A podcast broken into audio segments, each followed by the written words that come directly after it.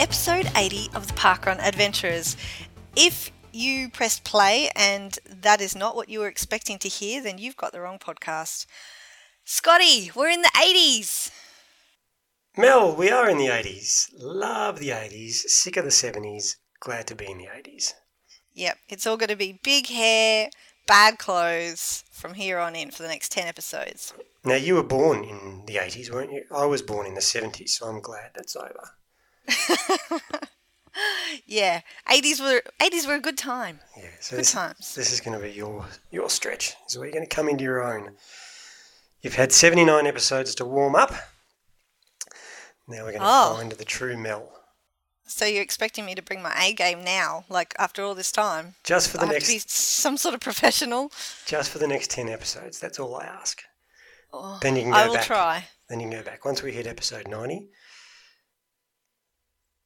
Because the 90s, then it's free for all. You know, last week I said I was a kid of the 80s because I have memories of being a kid in the 80s, but I think I was in my prime in the 90s. So I'm going to I'm going to be a bit meh for the next 10 episodes, but Oh, and then you're going to hit your yeah, stride yeah. So on, if you could the way to 100. if you could carry us for the next 10, that would be great. You know, Oh, some would say I've already carried us for the first 79, so it would be nice if you could chip in for 10. Okay. I'll, I'll, I will try to do my best since I've obviously been slacking all this time. Now, how's your body holding up? Ah, in relation to streaking or in relation to I haven't slept for more than two and a half hours in three months? Mel, I don't care about your sleep patterns. I want to care about your streaking. Ah, my legs are feeling it, and it's it's ridiculous because I'm just. I mean, uh, no no disparity to to walking two kilometers because it's it's a distance. It is. Um, Coming off a base of nothing. coming off the base of nothing. It's yeah. My my legs are like. What do you mean we're going out again? We did this yesterday and the day before and the day before. So, um, yeah, everything else it seems to be coping okay. Although uh, one of my walks already kind of turned into a little bit of a walk run situation, uh, where I was a little bit worried about wetting myself, but you know these things happen. Was it raining? It, it was raining, yes, Thank God for that. but that's not why I was talking about wetting myself. Just to clarify, it was the running Yeah, that would go was going to make that happen. I you will be pleased to hear that I didn't, but you know you just never know, and so you do. I, I wonder if my running gait was like somebody who's worried on the way to a toilet. Hmm. you know, who they're just sort of shuffling as fast as they can, but their legs are kind of being held a bit together. Yeah. I don't know. It, it was dark and there weren't very many people around by that stage because it was raining and they were all smart and they were indoors. So, but Wes didn't like it. He was screaming his head off, so I had to get him back to the car so we could hide until Adam finished his run. Okay. So, but the whole family's still streaking.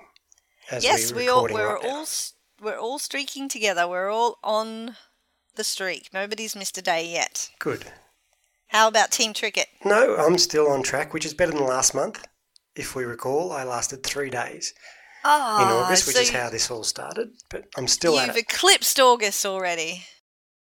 Yeah, we have. Just. Excellent. And it was touch and go on Monday night. I've got to tell you. Which, which was day one. no, no, no. We no, started no, on Monday night, not Friday night. Yeah, this is true. Okay. Touch and go on Monday night. Well, what look- happened on Monday? Well, yeah, no, it was touch and go Friday as well. So Friday night we went out really late. um, but again, the whole family got in, involved. So we we were out shopping, came home late, and it just had to be done. So we went up to a trail up near where we live, and it was nice and dark. Kasha brought her torch, so it was a real adventure. I that, so Kasha and Ivana walked two kilometres, and I ran four up and back around them. Uh, Kasha really liked it because it was dark and you know the animals were out, so it really was a bit of an adventure for her, and she's she's stuck to it. She's mildly excited about streaking. Almost- Mildly excited. That's a lot for a child her age. Yeah, yeah. And and on Monday night it was I just didn't want to do it. You know, there's a reason we admire these people that do this. It's because on Monday I didn't want to. Do you think it's because, like, like I don't know about you, but do you sort of plan, okay, I, I know I have to do a run this day, so look at it the day before and, and decide when will be the best time frame to do it? Or you just got to Monday and you went to work and you did all your normal stuff and then it got to be later in the evening and you thought, oh crap, I've still got a streak and I haven't done it yet? That's pretty much it. Yeah. Yeah. I, this is where I'm starting to have some troubles as well. So I think I'm I'm going to have to be a bit more proactive with the planning. So, for example, um, Tuesday I lined up a toes day streak in the evening. So I was definitely, you know, there was a time and there was a place and a person that I was going to do it with. So that that's all going to make it happen. Thursday I've got a course recce to do somewhere else. It's like, all right, that'll be my streak for Thursday. So you know, parkrun day is the most obvious one where everyone's like, all right, well, I'll do parkrun and then that'll cover my streak. I volunteered last week, so that didn't work for me. that was actually my hardest day. It Was Saturday, you know, it's just like, oh, when am I going to get out and actually do some exercise today? So it's um yeah, I think I'm going to have to be a bit more careful about planning in advance. Otherwise, I, am going to be like you and get to the end of the day and go, oh, I've got to go out and walk up and down the street in the dark for two kilometres. Which is exactly pretty much what we did on Monday. But we're only a week in, Mel. We've got three to go, three and a bit to go. I'm, I'm a little bit worried at this stage. I'm confident that we can both do it, but I'm a little bit worried.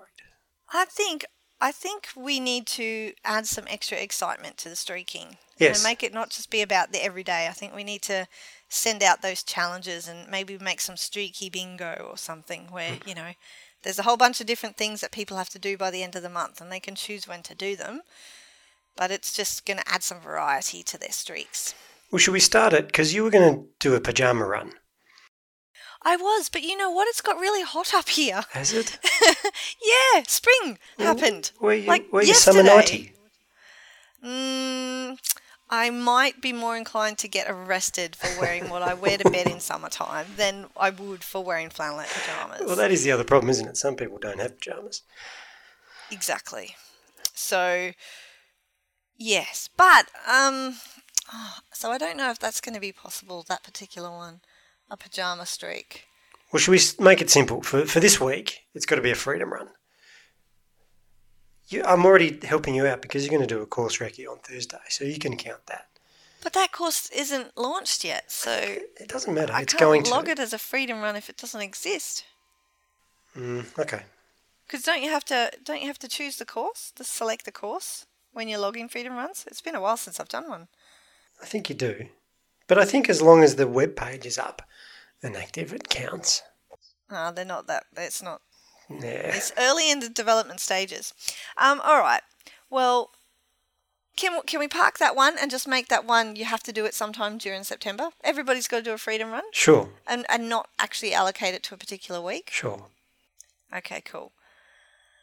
Um, I've already done a nighttime one, and that probably wouldn't motivate me to get out and actually do it. Is having it at nighttime because that's when I'm tired. How about how about we crack on with the rest of the show? And maybe by the end we'll have yeah. something. I mean, we're going to interview a couple of people. Just while that's happening, think up. Yeah, the interview's not important. No, we never pay attention to our guests while we're talking to them anyway. No. All right, good plan, Scotty. Except for the next one. They have our full attention, so and and it's I'm excited to chat to our next guest, so shall we? You're excited, I am excited. Can you tell in my voice? I can. Good. I, am picking up the excitement tones. I hate to give the impression that I'm excited when I'm not, but I definitely am. So let's crack on.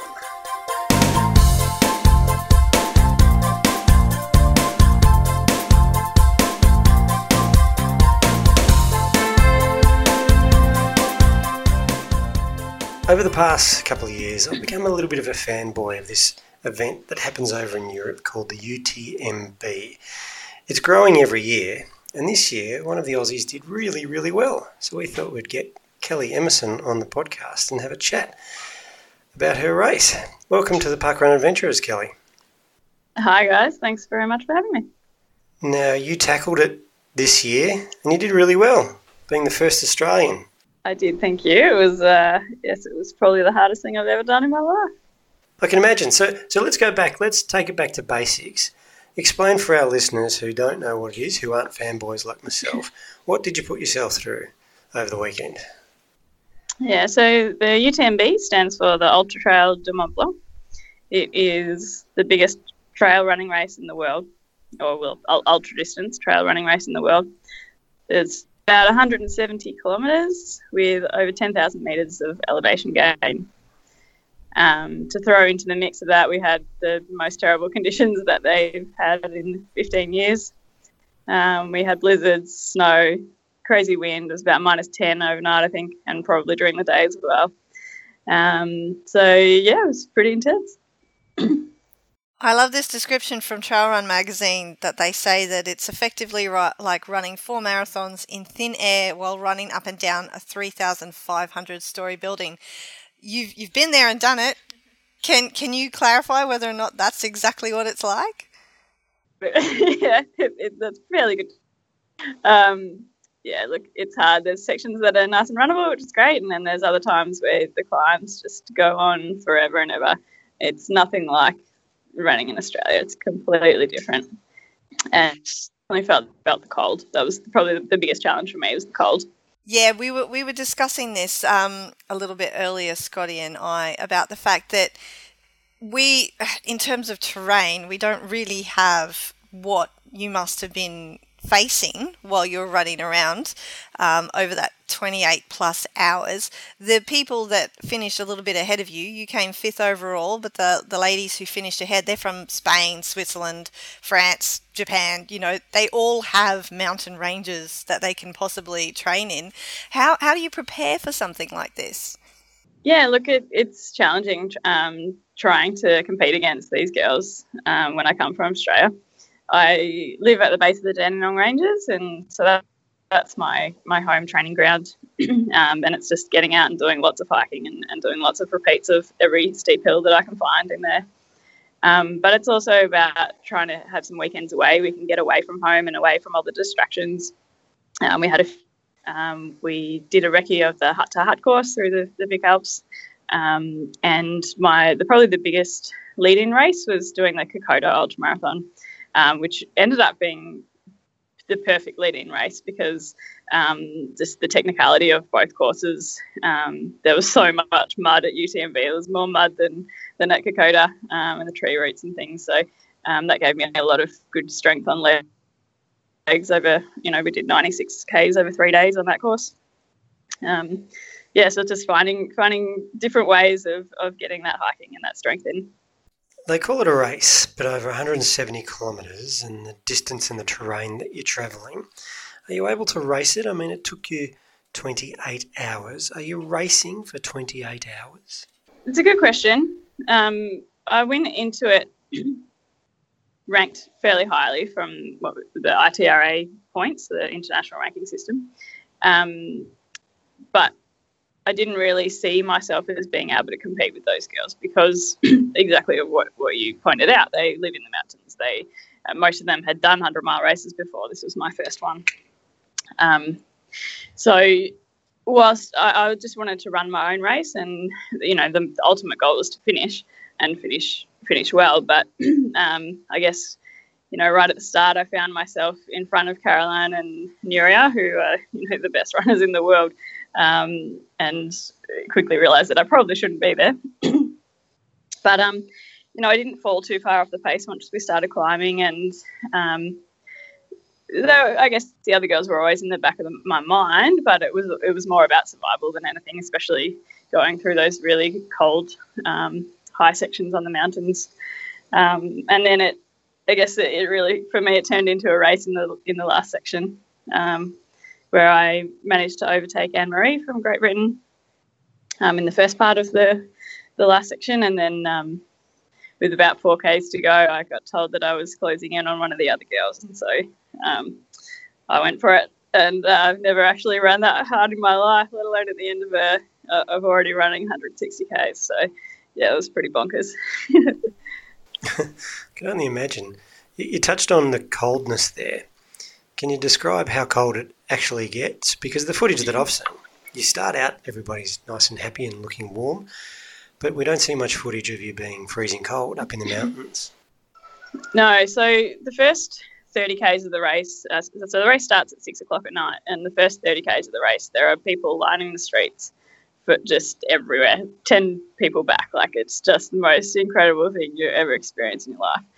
Um, but obviously, then you get into the night and you head into the dark and the cold and up a lot higher, and you know, people don't follow you all the way up there. There's about the odd few that do, um, the odd enthusiasts um, that, that climb up, but yeah, most people don't really see what's going on in the middle of the night at the top of those mountains. And um, I have never been so cold in my life. That night was was really freezing. I was really glad that I took extra kit um, than what was required in the mandatory gear list. Um, you know, often people are trying to get away with as minimal as possible, but um, I wouldn't have survived unless I'd taken extra stuff. And I actually had to stop in the top of the mountain and get someone to help me, um, you know, get some more warm layers on because it was just I couldn't feel my hands. I couldn't, you know, you didn't want to eat or drink because you'd have to uncover your face. And um, yeah, I'm sure it would have been minus ten that night. It snowed at least four times. Um, but then the next day was probably even worse. I got stuck in a blizzard and um, there was nowhere to go. There was no shelter. Um, you just had to keep moving and try and get down the mountain as quick as you can. It sounds insane. Kellie, can you take us through? You, you said you you have to carry your kit with you and everything that you're going to need, um, clothes and hydration, etc. What what what goes in your bag and how heavy is it?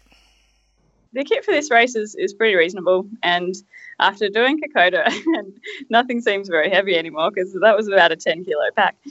Um, so for this race, um, you obviously need to have your pack. You need to carry um, a litre of water, um, a thermal top, um, and a wind jacket or a, um, a thicker jumper. Um, you have to carry a beanie, a fur or a headband,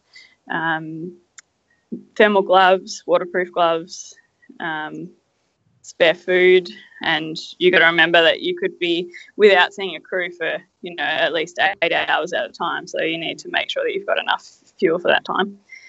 Um, you need to carry a phone, uh, survival blanket, whistle. I think that's about it. Oh no, uh, raincoat, um, waterproof pants. That's probably about it. Yeah, it sounds like a lot of stuff, but um, it, it, we needed it. A litre of water does not sound like a lot of water.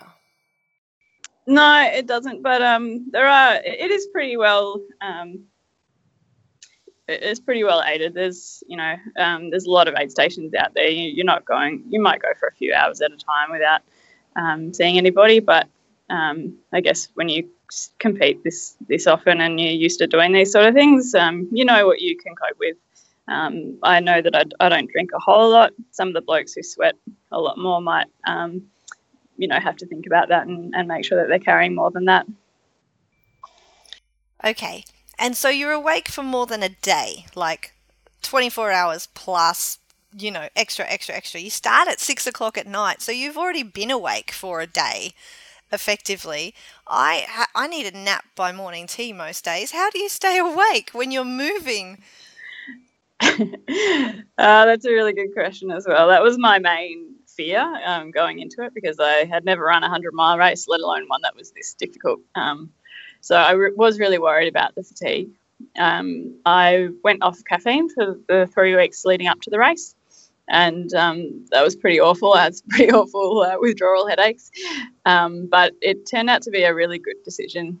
Um, the day of the race, I, I didn't really go out. I went for for a really short little walk, and then I just stayed at home and, and tried to put my feet up and rest. And um, then as the race started, you know, you've got the energy of the crowd. You're not really thinking about um, being tired at all until you start losing that crowd and you're, you know, in the middle of the night.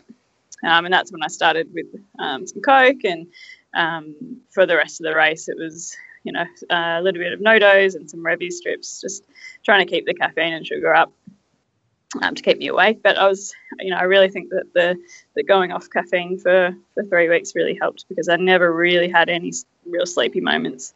Maybe mildly in, as the sunrise came up on the, the following day, but um, yeah, it, it, it wasn't a problem, and I really surprised myself. So it was worth it.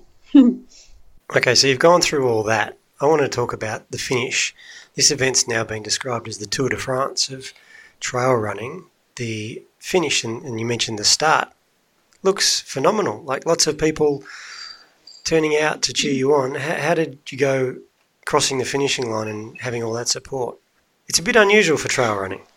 It's totally unusual for trail running. We don't see anything like it in Australia. Um, it's just so overwhelming. It's so exciting. Um, it's you just feel like a rock star running through some of these towns. It's just crazy.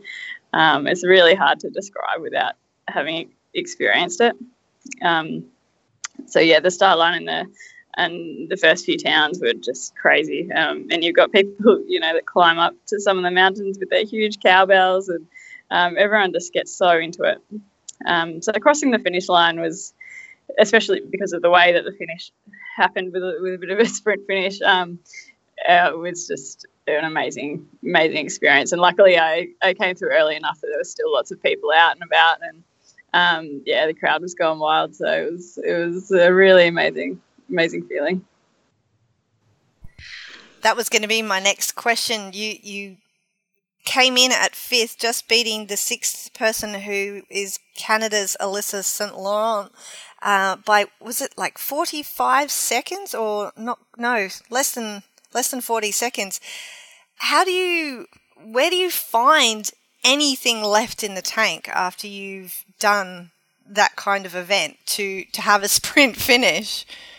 Yeah, I don't know. It's amazing what the mind and body can do. Um, as I said in that last section, and uh, initially I went into that in seventh position, and um, my crew kept telling me where the other girls were, and I just didn't want to know about it. I just wanted to run my own race. Um, however, then I, I caught Anne Marie um, in sixth, and um, we were flying down a, a really technical descent. and I just had all this energy and this adrenaline, and um, you know, I, I, just went for it, and then stupidly didn't realize that I had to climb all the way back up again. So that was a pretty tough climb going back up because um, I felt like I wasted a lot of energy and I wasn't really focused on, on eating or drinking anything at that point, um, despite that section probably taking a good three and a half hours. Um, and then as I started the descent, it's eight kilometres from La Flégère back down to Chamonix. And um, I got with about 4Ks to go, and a friend from back home had climbed up the mountain in the middle of the night and um, let me know that I was gaining on, on Alissa and uh, just told me to go for it. And I don't know, some little switch in my brain just went off, and um, I just sprinted down the mountain, and it was it was crazy. Um, my watch had died by that point, but Alyssa on the road clocked a, a 318 kilometre. Um, and I was moving quicker than that, and I, I would have been full pelt for at least 4K. So um, I've got no idea how my body did that after after running for that long. Must have been good training, Kellie. You're part of Brendan Davies' crew, good friend of the podcast. What sort of training did you have to go through to get ready for this event? Yeah, so yeah, I'm an athlete of Brendan's, and I'm, i also coach for up coaching as well. um, I think I don't think you can train specifically for an event like this. I think this was an accumulation of eight years of running and racing and hiking, and um, you know, I think it, all of those experiences led to this. In particular, I guess in the last few months, it was finding the right races at the right times um, as lead up events. It was just getting out and doing a lot more hiking than I, I normally would and getting lots of good leg strength. Um, occasionally wearing a, a weight vest, um, practicing using poles because I, I don't often use poles. We don't need them really in Australia. Um, and trying to practice and you know more of those technical descents and, and things as well. Um, I really hate training through the Melbourne winter. It's you know it's not I don't find it enjoyable. Um, so that was quite a challenge, but um, it probably put me in a really good stead for the conditions of this race. So. I, I know quite a few other Melbourneites who are complaining about the weather during the winter and going out for runs. So I'm sure you're in good company there. She doesn't understand, Kellie. She's from the Sunshine Coast. It's brutally cold, and it still is. So you're lucky you're over there because it's freezing at the moment still. Yeah. Kellie, um, we're, we're all about the parkrun adventures. Have you you've been to parkruns yourself? Where would you normally parkrun? Yeah, so my home parkrun is um, at um, Lillydale Lake. That's only a few k's from home. It's a nice flat course around the around the lake there. And has parkrun played any part in preparing you for like your sprint finishes at the end of UTMB? Oh, 100%. Um, you know, I think it's really important to do speed work and to be fast um, in order to be a better runner of the longer stuff. Um, you know, lots of people overlook speed work because they think that they're running, you know, 50, 100 Ks and it doesn't matter. But, um, you know, if you can remain fast um, and, and be able to do the longer distances, it's going to really help. Um, so, yeah, I think I think parkrun's great for all, all distances. I mean, this this is why running's so great. So some people would see parkrun as their long run for the week, but you treat it as your speed work for the week. Um, so it's all relative, I guess. What's what's next yeah, totally. for you? What's next for you, Kellie? What, what you're obviously taking some time off. You're still staying over in Europe. Yeah, it's been a pretty big year. Um, I did Tarawera um, in New Zealand in January, and then I had World Champs over in Italy uh, in May, I think. Um, done Kokoda, and now I've done UTMB with you know a few other 50k races amongst that mix. Um, so I think it's time for me to have um, some downtime um, for at least a month or two um, it's really easy in Australia not to do that. It's really easy to get caught up in racing all the time, um, but that's what's going to lead to injury um, and just fatigue, mental fatigue. So, yeah, I'm just going to have some time off for a while and um, soak it all in. And um, I am hoping to get into Western States next year, um, which is one of the biggest races in, in America. And um, yeah, we'll just see what see what happens there. I, I'm a trail runner. I, I obviously don't do anything remotely like the distances you do, but I do have a lot of friends who are entering, they're tiptoeing into the ultra world, doing their first 50s and 100s this year. Have you got any favourite Aussie events that you just absolutely love and you would recommend other people would do? Yeah, I guess my, my two favourite events are the Surf Coast Century, uh, which is happening this Saturday.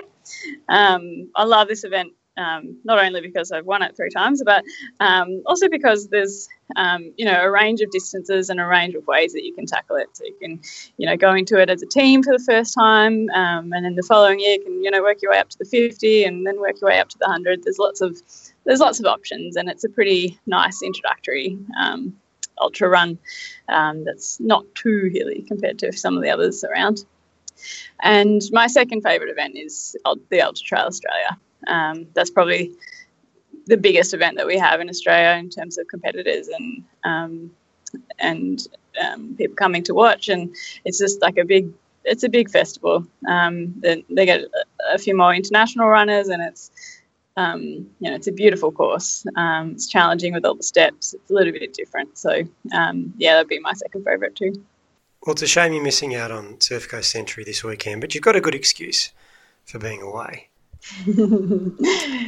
yeah, I'm a bit sad that I'm not there to see some of my runners um, take it on, and um, and of course not running it myself. But uh, I think this, uh, I think being in Europe over here definitely makes up for it. So it's it's all good. But I, I wish everyone all the best um, who's tackling it this weekend. And Kellie, thanks so much for joining us on the podcast this week. I was so happy when I saw your result flash up. Um, it's a great result for Australia. We did really well and you led the way. So thanks for joining us on the podcast this week. No problem. Thanks very much for having me, guys.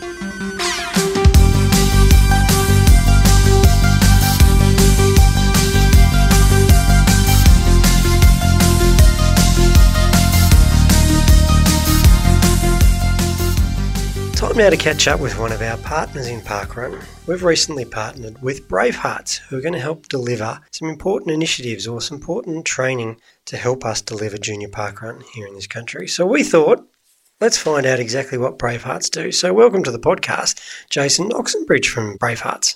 Thanks, Scott. So Jason, let's start there. Bravehearts, what exactly do they do? Yeah, so Bravehearts is a, a holistic child protection organisation that deals specifically uh, around the issue of child uh, sexual assault.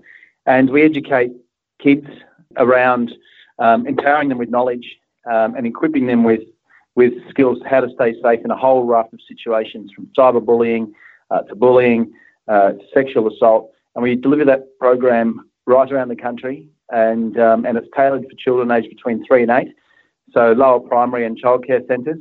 And um, this week, I'm very proud to say we've now seen our 750,000. It's a hard one to get off. 750,000 uh, kids are now educated with that um, with that prevention program, and um, and of course we also um, um, drive um, support programs, help to build the, help to build child safe communities, and offer training, as you say, for adults who have a duty of care to protect children we offer specialist training for them as well. So we've worked with the likes of um, Little Athletics Australia, um, a bunch of schools right around the country, um, just to ensure that child protection policies are in place and also that adults have a duty of care to protect kids know how to respond appropriately and accordingly should a child disclose that something has happened to them. Now, Jason, you have got a white balloon event coming up this weekend. Can you give us a bit more information about that? Yeah, we sure have. It's uh, White Balloon Day is the country's um, number one child protection initiative. Uh, as you say, 21 years it's been going. That's a wonderful legacy of, of protecting kids, two decades. And um, it's happening on Friday, September 8th, which is this Friday. And that's during Child Protection Week. And we're rolling out a whole bunch of really cool initiatives right around the country. Uh, one of which is um, a chalk um, campaign, a chalk art competition for kids so they can grab a piece of chalk, and draw white balloons on cement or concrete in the schoolyard, and then they upload those photos and we share them across our digital media uh, networks um, to help raise awareness using the hashtag Let's Chalk About This and chalk it up. So we think that's a really cool way to be able to amplify the message. Kids can get involved as well, parents, teachers, etc. And um, yeah, so get amongst it. The other thing is that we're doing that's quite interesting is is a cyber balloon race, which we're launching from Parliament House in Canberra uh, on Friday, White Balloon Day. And that is, uh, people can go online to the White Balloon Day website, just jump on there. It's $10 to buy a balloon. All the money goes to the education programs that we deliver around the country. And you can track your balloon depending on the weather pattern and whereabouts it's moving uh, up and down the coast. And we think that's a really great way as well. It's eco friendly. Uh, we know that physical balloons um, we don't endorse the release of physical white balloons.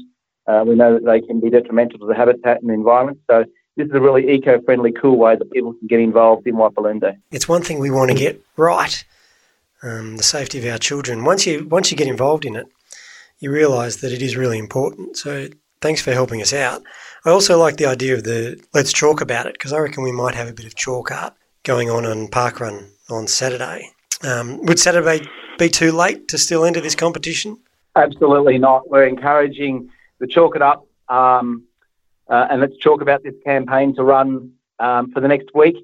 Um, so up until next week, there will be still be getting people sharing across digital media platforms, and uh, and a park run one sounds. I'm going to hold you guys to that. Um, let's see how many balloons you can get drawn in cement on the Saturday. Oh no, it's a challenge. I'm putting it out to our park runners, our listeners. I, I want to see some chalk art on the paths this Saturday. How many? Can I ask you guys a question? How many um, kids are involved in the park the park runs? Look, it's a hard one to say, Jason. You know, um, that's that's the very reason why we'd like to launch junior park runs. So there is a park run that is accessible for kids because sometimes 5k is just too far, and um, I think we yep. like the idea of a two kilometre run. But there's definitely kids. There's definitely kids at uh, parkrun, no matter which parkrun you go to every week. I remember seeing you guys and some of your park runners at our final leg of our Bravehearts Triple Seven uh, at Kingscliff on the northern New South Wales coast. I, I um, there was a couple of park run people there, which was fantastic to see for our second last leg of the Bravehearts Triple Seven this year. What sort of stuff does that do for Bravehearts and the awareness? It's a big thing. It's a it's a big effort for those people involved to run seven marathons in seven days in seven states. But what does that mean for an organisation like Bravehearts? Oh well, it's massive, and um, you know we use the analogy that these people are taking big steps to help protect you know little kids, and um, you know run a mile in the shoes of the children who you're helping to support and to protect. Um, from a publicity perspective, it's fantastic because it's just such a hard exercise to achieve. I mean, you know what it's like to run one marathon, 42 Ks.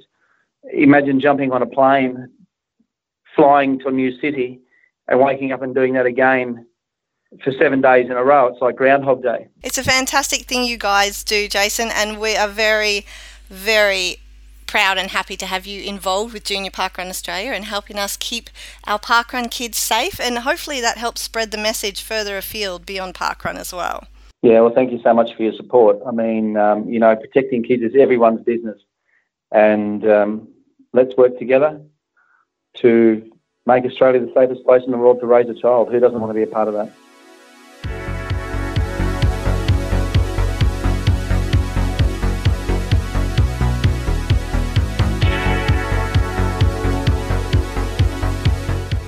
Last year, New South Wales was responsible for launching the most events of any state or territory in Australia.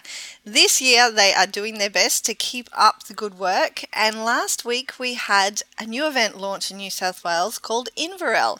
Joining us this week to tell us all about it is event director Marina Woodward. Marina, welcome to the Parkrun Adventurers. Hello, thank you. Now tell us, brand new event director, brand new event. How was your launch? Was it great? Our launch was awesome. We had 121 park runners and walkers. Um, everybody was extremely enthusiastic. It was fantastic. It was really, really good. Very successful. Everybody was was incredibly happy with it. We've gotten a great deal of extremely positive feedback both online and verbally since the event. Everybody's looking forward to us keeping on going. It, it's brilliant. It's fantastic. Now, I alluded last week that I think I've been to Inverell. Can you just confirm that I have been to Inverell? Can you tell us exactly where it is? Because it's not a big town, is it? No, it's not. Our total population is probably a little shy of 15,000. Um, we are, we're not a highway town. Um, Glen Innes is the nearest highway town to us in the New England area of New South Wales. We are 65 kilometres west of Glen Innes, um, 130 kilometres east of Moree, and uh, 100 or so kilometres south of the Queensland border, with um, Texas being the closest thing to a border town near us. So we're we're inland, we're in the hills, we're 130 k's or thereabouts from Armidale, which is probably the best known New England town, and a good two hours and 20 minutes or so from Tamworth. And my recollections of visiting Inverell was that it was very green. What, what's the um, what's the industry and what's the area of Inverell like? Yeah, it is. It, it's a really pretty town. Um, the the main industry that we rely on for employment is probably an abattoirs. Um, we also have a large steelworks engineering business, um, retail, a lot of retail. There are farms in the area. Um, we're not an irrigated farming area so much, more grazing, and a few probably a few small crops. But we've got the beautiful McIntyre River that runs through town, um, and it is like decent rainfall. We're not a, a, dry area. I don't know exactly what the rainfall is, but it is largely green except for winter when we get a lot of frost and everything burns off. It's cold in winter. Was it cold on Saturday? Yes. but you still had a good turnout. Cold as it has been. yeah, yeah, we did, and it was it was really good actually. There was frost on the riverbank. Um, my probably not so reliable telephone and watch told me it was two degrees, but I don't think you get frost on the riverbank at two degrees. So, but it was it, it, was a beautiful sunny day as well, and that's what the the beauty of our winter is that we can get down. I have run doing training runs at minus nine, um, but later in the day you might you might max out at eighteen or nineteen degrees. So while we do start quite cold in the early mornings, we have beautiful clear sunny days that follow the frost and it's lovely. And Saturday was one of those days. Right along the river, our entire parkrun course is parallel with the river. Um, and obviously closer to the water, it's a little bit cooler, but you soon warm up if you you're at a brisk jog. So everybody was pretty happy with that. So we yeah, was good. Was cool, but it was good. Marina, so you mentioned earlier that Armidale is probably the most well known closest town in New England um, area. What what's your closest park run? Um, Armidale, and so I registered for park run a few years ago, and Armidale was my home run when I registered. Um, since then, Moree has also started. They're the same distance from us on the road, so they're, they're both about 130 kilometres away. But Armidale was our closest parkrun um, when I registered a couple of years ago. So we were the fifth event to launch in the, the northwest of New South Wales, and those park runs are Tamworth, Narrabri, Moree, Armidale, and now ours. The the fact that those events were so far away is that what got you involved? Is that what you got you launching your own event? Yeah, I, I think that certainly had something to do with it. I have personally participated in, in parkrun at a number of different locations, but mostly coastal when I was on holidays. Um, I'm co-event director with another woman whose name is Nikki Webb, and it was, I think, a, a, large factor for her. It was initially her who went, "Come on, let's get this started in Inverell," and then between us, we got the work underway. Um, she was travelling frequently to Parkrun in Tamworth to take part down there with family in that area, and yeah, I think it was just a come on, we need to do this closer to home and we did. We yeah went from there. How did you find the whole process of getting a park run up and going? Sometimes it can be a bit laborious, well, and there's a few challenges. Did you come across any?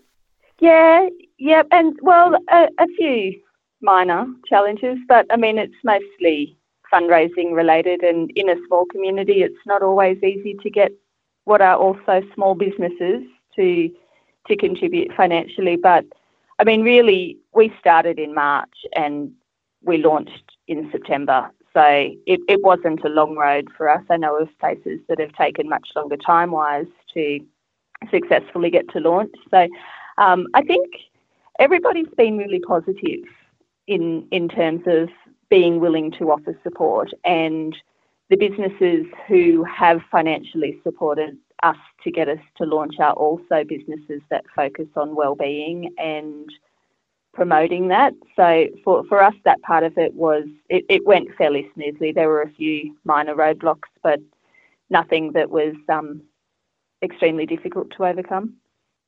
So now you've had an opportunity to update your home park run to Inverell. Can you tell us a bit about some of those other events that you've mentioned that you've travelled to? We love to hear about people's adventures. Okay. Um, the first park run I participated in was at Fingal Bay in the Port Stephens area, which is, it was just absolutely beautiful and gorgeous. We were on holidays, so, you know, life was easy. We were staying in Nelson Bay and it was a couple of k's south and off you go along the beach. It was, it was fantastic. I've also, I've run a couple of times at the Gold Coast at Kirra and at Main Beach. And I mean, basically oh, you can't fault a coastal, a coastal park run. It's pretty hard to find something wrong with. Um, my sister was a run director, or probably is still, sorry, a, a run director at Lismore Park Run, which launched last year. So I've run there a couple of times, and Yamba, I've run at a couple of times, and all of them. Like Parkrun, the one of the, the fantastic things about Parkrun is that wherever you go, you're you're greeted by a group of enthusiastic, supportive, friendly, welcoming people who are just going to go out and do what you're about to do and run 5Ks with a bunch of other people that like getting out there. And it, it's just, it's awesome. You know, where, wherever I've been, I've, I've had good stories to tell. I was one of those people that was intimidated the first time I went because I went all by myself. And as soon as you get there and you turn up and everybody's welcoming, all of that goes away. Now, what are you looking forward to, or what are you expecting for event number two? once the uh, the fuss of the launch is all over with, the uh, the real park run starts to emerge from event two onwards. You're looking forward to that? Yes, yeah, we are. Um, I I worked out, and I don't know entirely because obviously a lot of the people that came to our launch were tourists, and I think that probably was about thirty percent of our runners. So. 30 or 40 people had come from away which leaves, and that it's like a process of elimination a little bit because the large majority of people who who are on the results page for our first run have only run one park run, so they're kind of the people that I assumed are close to here. That leaves us with somewhere around 80 people who attended last week who are either here or, or close by here.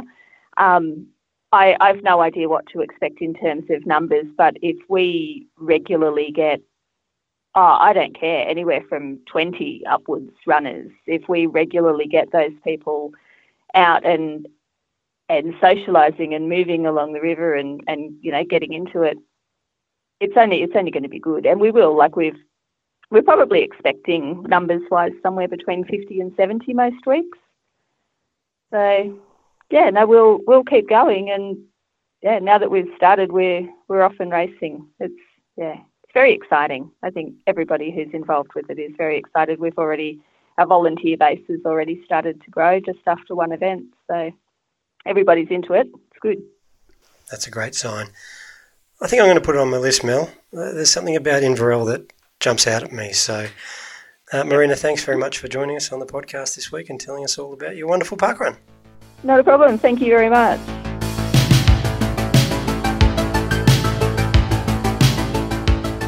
I tell you what, Mel, it fills me with hope that chat with Marina. Do you remember going back to the very beginning and all the new friends that they're going to make at Inverell Parkrun? It's a, dare I say it again, it's an exciting time, and I'm a little bit envious of all these new events that we've got coming up. Maybe you need to start something new yourself, Scotty. It's funny you should say that. I think I will. I, I was Yeah? I was on a secret mission last week at Parkrun, so I think stay tuned for that one. Ooh, I'm intrigued. Hmm. But new events this week. Just the one. North Wollongong. New South Wales is still going strong with their launches, aren't they? They are, and this will be the second event in uh, the Wollongong area, which will be good for the people of Wollongong. I know they've got Shellharbour and Sandon Point. I think they're pretty close together. But North Wollongong, look out. And we've got some anniversaries as well. One of them in New South Wales, one of them in Victoria, and one of them in Queensland. So if you're in New South Wales, you can go to Bega. If you're in Victoria, you can head down to Always Sunny Inverloch. Oh, that'll be a nice one. And in Queensland, it's Wynnum's anniversary. Happy birthday slash anniversary to all those events. Yep. Now, Scotty, we promised last week that we were going to do a roundup of uh, our streaky Septembers thus far, giving analyses of our runs, including the splits, etc. Yep. Have you got some exciting splits to share with everybody? No. No. You? Mine, uh, well, I think so far my best my best time was at about 10 minute 50 kilometers or something like that. So uh, I might see whether or not I can continue to improve every day toward next week and, and see if I can report back on some kind of speed progression for everyone. If there's if there's some sort of a pattern. Yeah, well, mine might have been all over the shop, not a pattern at all. But I can break down my run on Sunday. That uh, you know, Sunday is traditionally the long, slow run day. You, you tend to do a longer run on Sunday. It's usually in the morning. Not for me this week. It was Father's Day, so I wasn't going to spoil my Father's Day morning by going for a run. Well, I'm sure a lot of people wouldn't have thought it was being spoiled. No. But, go on. So I, I pushed out my Sunday run to Sunday afternoon and called up two of my good mates. And this is where I'm going. Runners are good people, Mel. So I went out for the run. I got a headache about an hour before I went out, but I'd committed to, to my mates. In fact, I'd dragged them out to go for this run. And we got halfway through, which was three and a half Ks, and I was just, I was ratchet, really struggling. Because you know, one thing that is not good for a headache is pounding up and down on a pavement. Just a pro No. tip. Yeah. It just gets worse. And halfway through, so you got that far and Yeah, so halfway through, I just said to these boys, you boys go ahead. I'm turning back. I don't want to do this anymore. It's all too hard. But they both said, no, no, no, no, stuff this. We're walking back with you. And Oh, that's what I mean. Runners are really nice people in that, you know, maybe kayakers would have kept paddling down the river and gone, oh, stuff, Scott. Or maybe bike riders might have said, no, no, no, he can, he can wheel back by himself. We're going to keep riding. But not runners, mate. They stick strong. And I think that's why I like them. they're pretty good people, aren't they? I think so. There's something to do with the personality of someone who's attracted to the sport of running and being a decent person. oh, look, and there's so many stories you hear, isn't there, from from even organised events where so and so broke down and they weren't going to make it to the end, and somebody else sacrifices their probably faster finishing time to make sure that person finishes. Hmm. It happens a lot. Yeah. Because you can always go for another run. And I know my mate Chris, who ran with, he, he clocked up 100 Ks for the week. So I'd know he'd done enough running. And my other mate, my other mate, mate Barney, has basically not run for August. So I, I kind of knew that he didn't miss not going for a few extra Ks. But it's beside the point. It's just the gesture, and I really appreciate it. And I think that's a better analysis of one of my runs than my splits, Splits. or my cadence or whatever. So you went streaking with some friends. Absolutely. Absolutely. And I think that's a good lead into our challenges. Yes, the ones that we were thinking about while we were talking to guests earlier. Hmm. So hit me with them. What did you come up with? Um, well, we, we're going to stick with the streaking in PJs. I'm going to just have to suck it up if it's a particularly hot day and still get out there in the flannelette PJs anyway. Yeah. Is it hot in the morning? I mean, surely the sun goes down at night and it's cooler in the morning. So I think there's plenty of opportunities. You're looking for excuses there, Mel, to get out of that one. I'm not going to let you. Carry on. I never look for excuses. Um, if there's there's going to be a whole bunch of people who haven't done this one yet, but they need to do a park run sometime this month. Streak it park run. That's easy. I've already done that. You You've haven't. already done well. I haven't, so that's that's going to be one for me to to check off. Uh, another one which I think I'm planning on checking off when we get to South Australia is streaking a freedom run. hmm I'm looking forward to a few freedom runs in South Australia as well. Yeah, But there's one plenty of of opportunities to going on holidays. yeah, plenty of opportunities to get out during the month and freedom run another course. Or your own Um, course, your own course. You can freedom run your own course. Any course that's not park run time, Yeah. it's worthwhile freedom running. And then we've got two more. We want to see some streaky selfies. So I, I've been taking them after my runs. I, I think I might have to start taking one during a run, so it's it's a possible yeah a streaky selfie. Yep. But absolutely want to see more from everybody else, and please share them in the Facebook group or hashtag Streaky September on Instagram or Twitter, so we can find you when we search you, because we want to see that you guys are out there every day. Okay.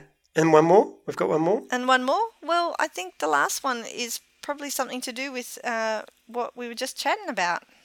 Streak with a friend. Yes. That's an easy one too. So if you're one of those runners that always runs alone, you're not going to win Streaky September Bingo doing that.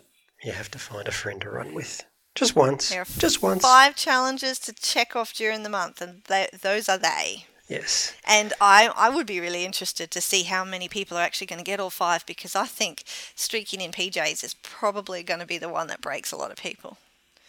In fact, if you can. No, I think that's the fun one. I think that's the one that everyone's going to try. It is possible to do four of these all at once. Okay, you can streak in your PJs, take a selfie while you're with a friend, either doing a freedom run or at park run. So I, I'm keen to see if anybody manages to do four in a one.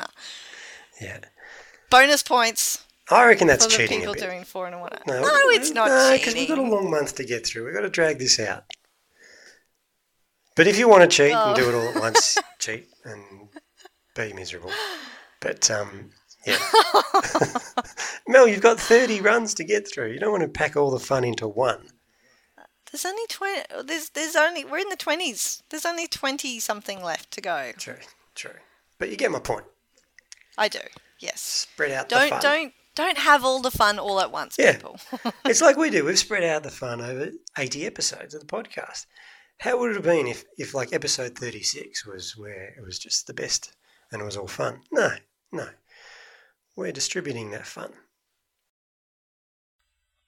this this is a valid point. I hope you picked up on a little bit of fun that we distribute through this episode. I noticed it, but uh, the fun's over. Mel, we've got to go. Maybe we should have told people to stick with a podcast. That's the secret extra points. But yes, Challenge. it's time to go. Yep. That's bingo with an E. Where does the E go? At the end, bingo. Like dingo. No, dis- you don't spell dingo with an E. what do you spell? There's, I'm sure there's a word that is G O E. Let me think about it. Let me think about it, and I'll get back to you in episode 81. You do that. I'll talk to you then.